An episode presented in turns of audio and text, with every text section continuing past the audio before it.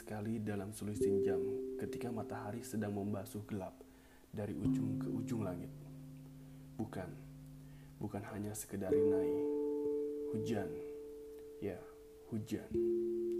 Dan hujan tidak pernah akur denganku. Tidak pernah akur dengan situasi dan kebutuhanku. Seringkali hujan turun ketika aku sedang butuh ke mana-mana.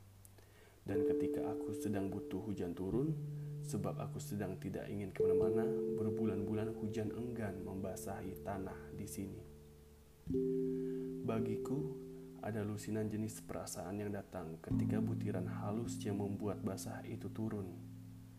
Kadang, hujan turun dan membuatku gelisah dengan berbagai bentuk bingung. Di lain waktu, hujan membuat atap seng terdengar begitu riuh dan memancing lusinan pertanyaan yang tidak pernah bisa aku jawab sendiri. Namun apa pun itu, hujan tidak terlalu terdengar menarik bagiku. Hari ini ada yang berbeda dari butiran hujan yang kuperhatikan meluncur dari ujung atap genteng di sudut coffee shop mungil bernuansa rotan ini.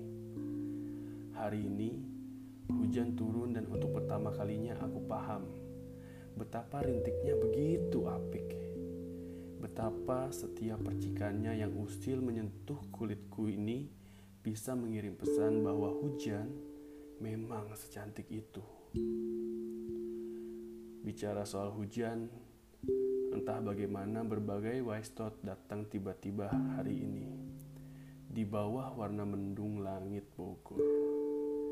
Hanya saja kali ini semua pemikiran dan ide itu muncul dengan tema yang sama dan disebabkan oleh alasan yang sama.